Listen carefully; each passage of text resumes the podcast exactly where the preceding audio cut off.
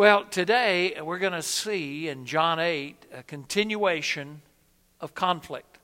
Now, any pastor who's been a pastor long at all studies conflict. If you've been in any managerial position, you study conflict.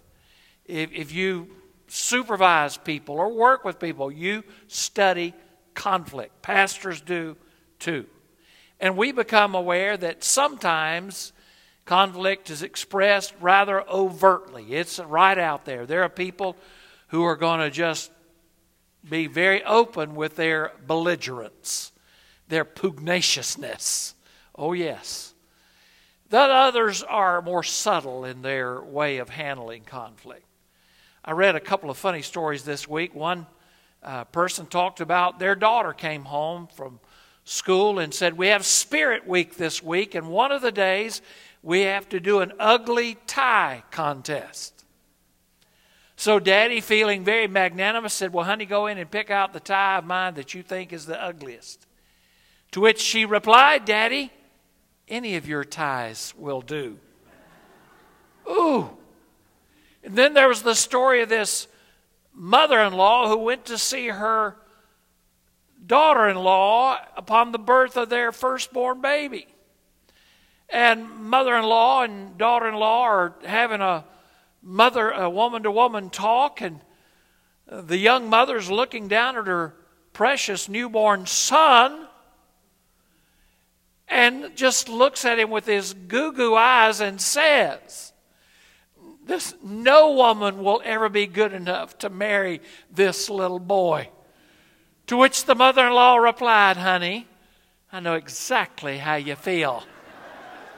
Ooh, sometimes the conflict is overt and outward, and sometimes it's dealt with in more s- subtle ways. Well, in John chapter 8, we're going to see the continuing dialogue of Jesus and the religious leaders, which began with rather subtle innuendo, and then it moved to much more outward and open rejection, and even today, violence.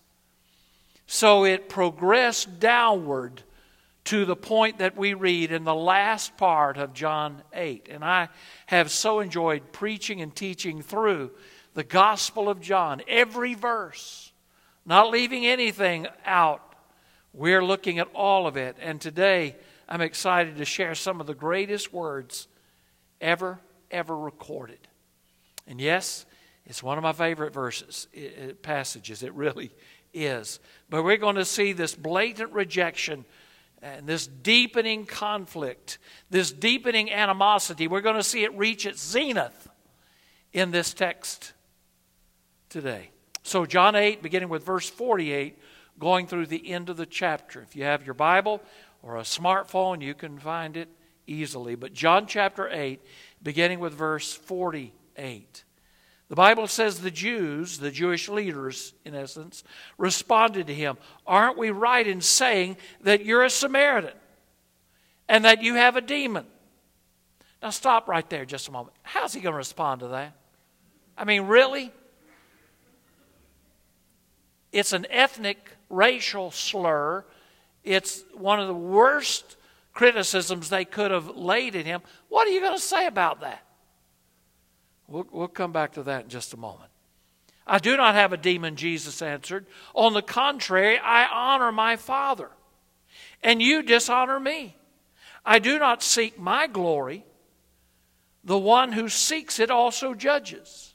I assure you, if anyone keeps my word, he will never see death, ever.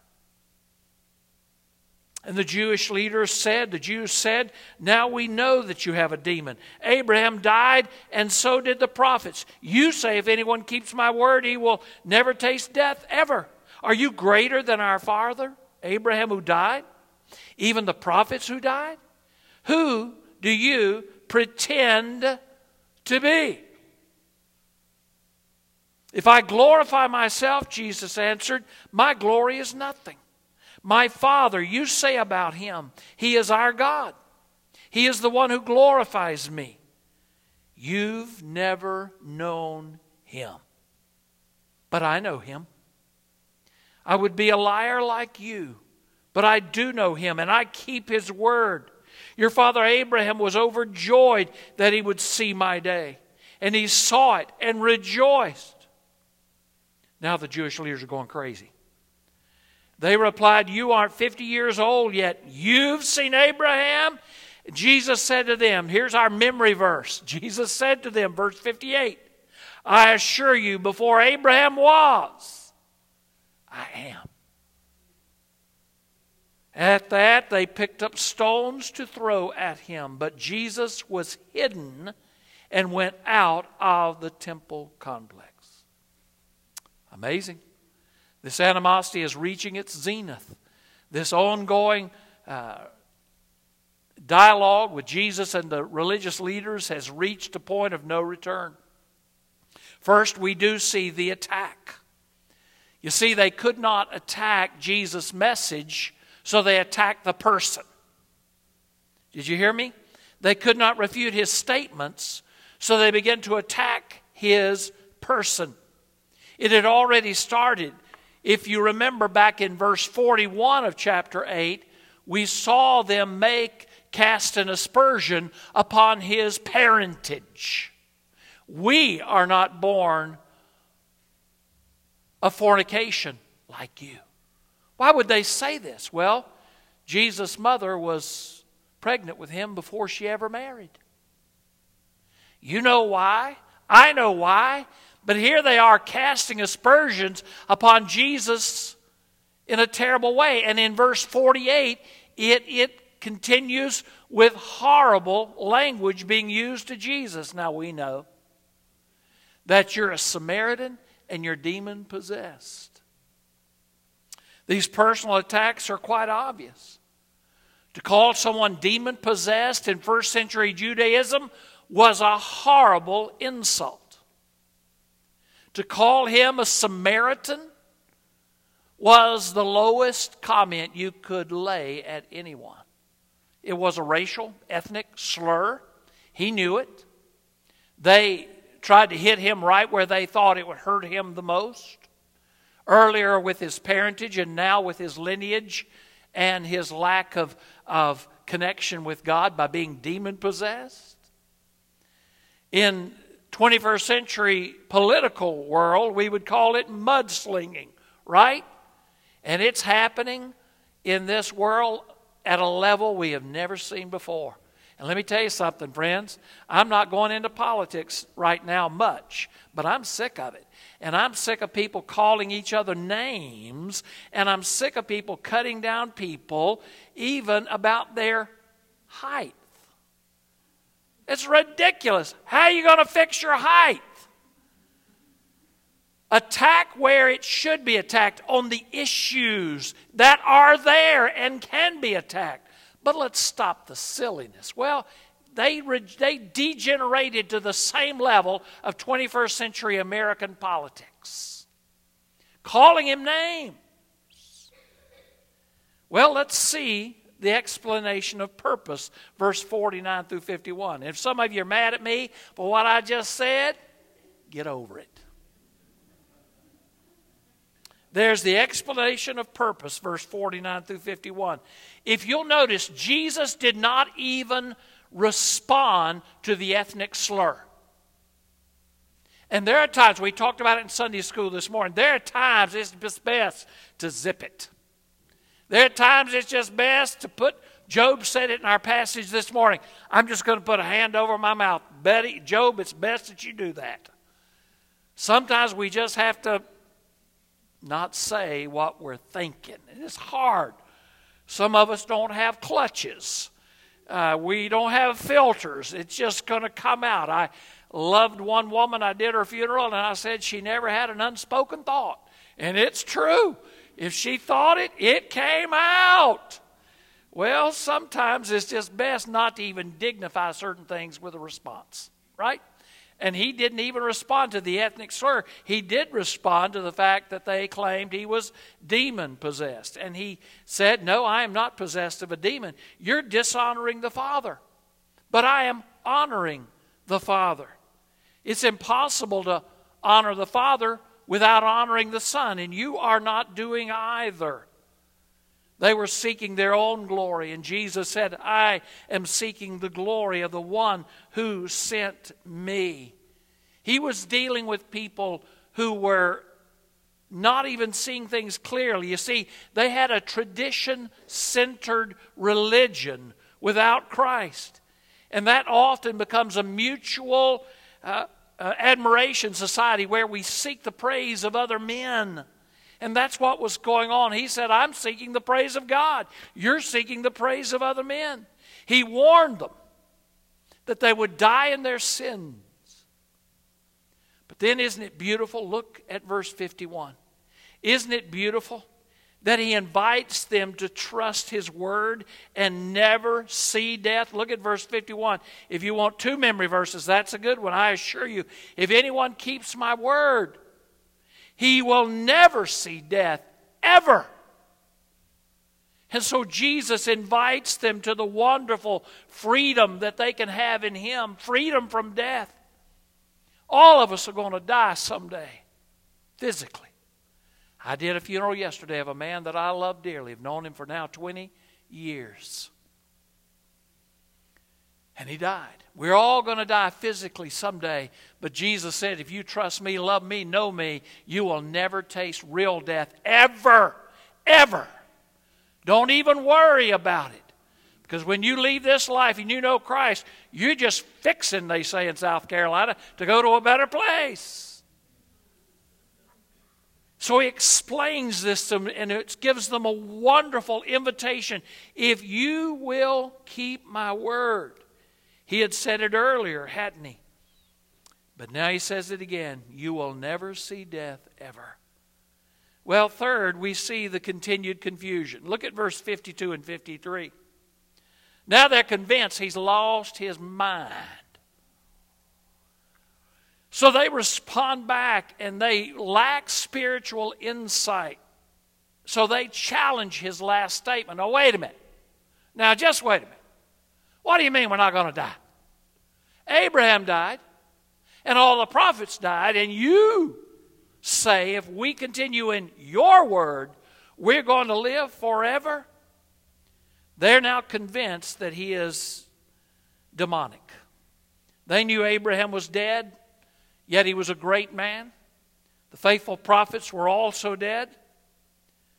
Oh, my friends, they were convinced he was gone. So there's continued confusion.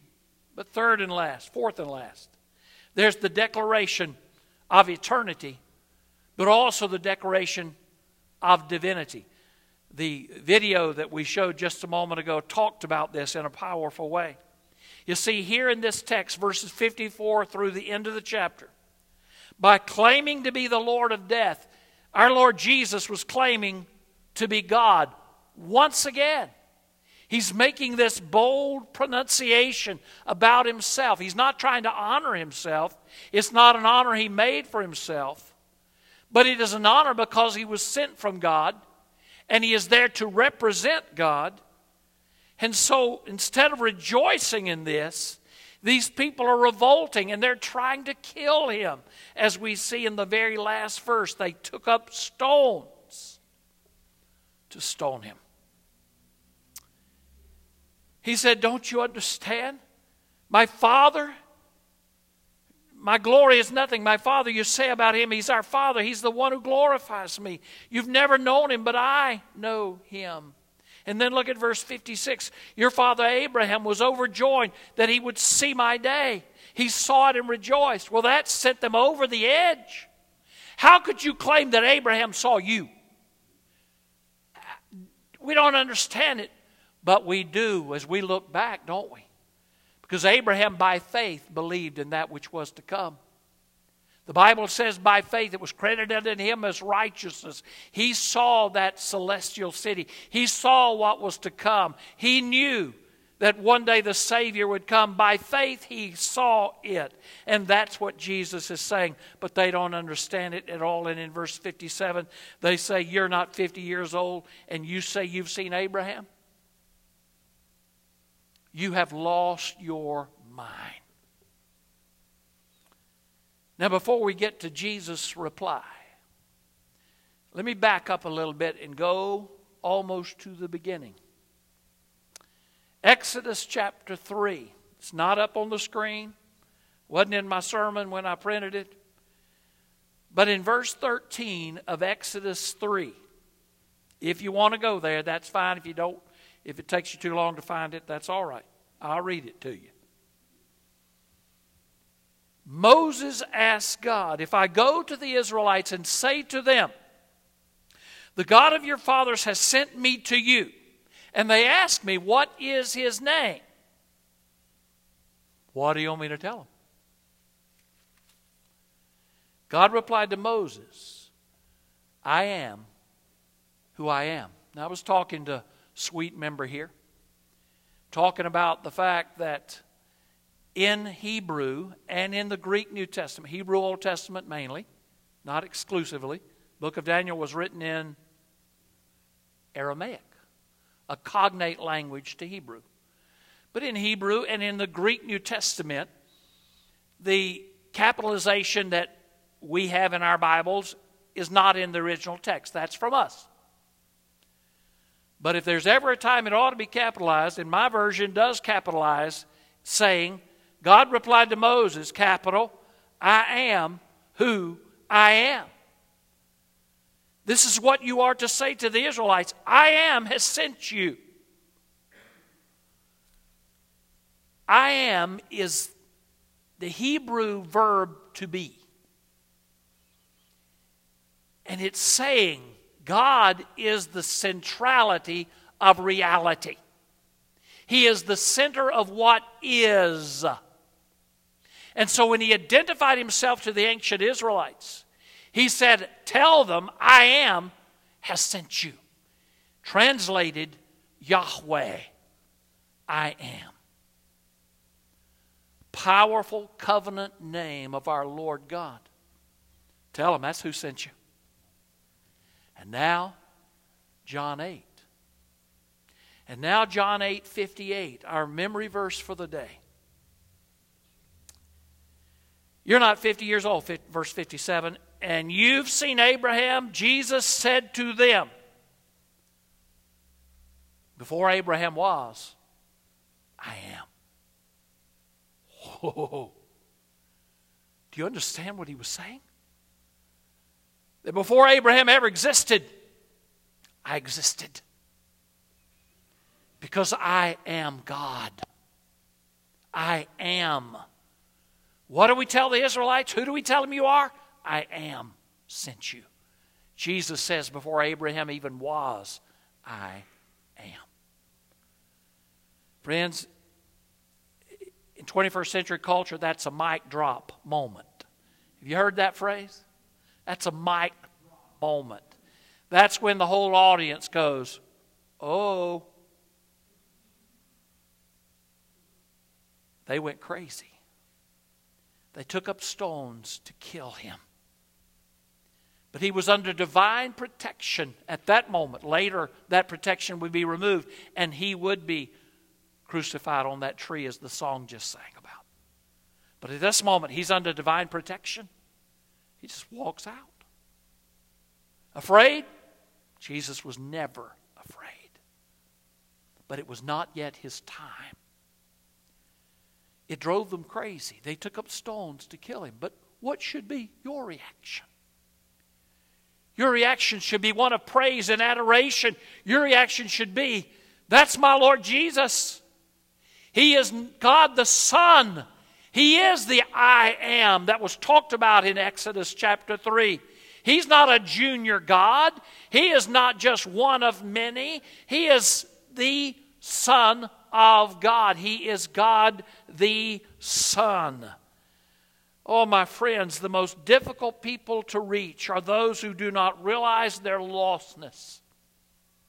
And that's why I beg of you if you ever want to be a part of the family of faith, you know what you've got to do to become a part of the family of faith? And I've talked to two men who have been recently in this church house about that recently. I said, Do you know what you've got to do?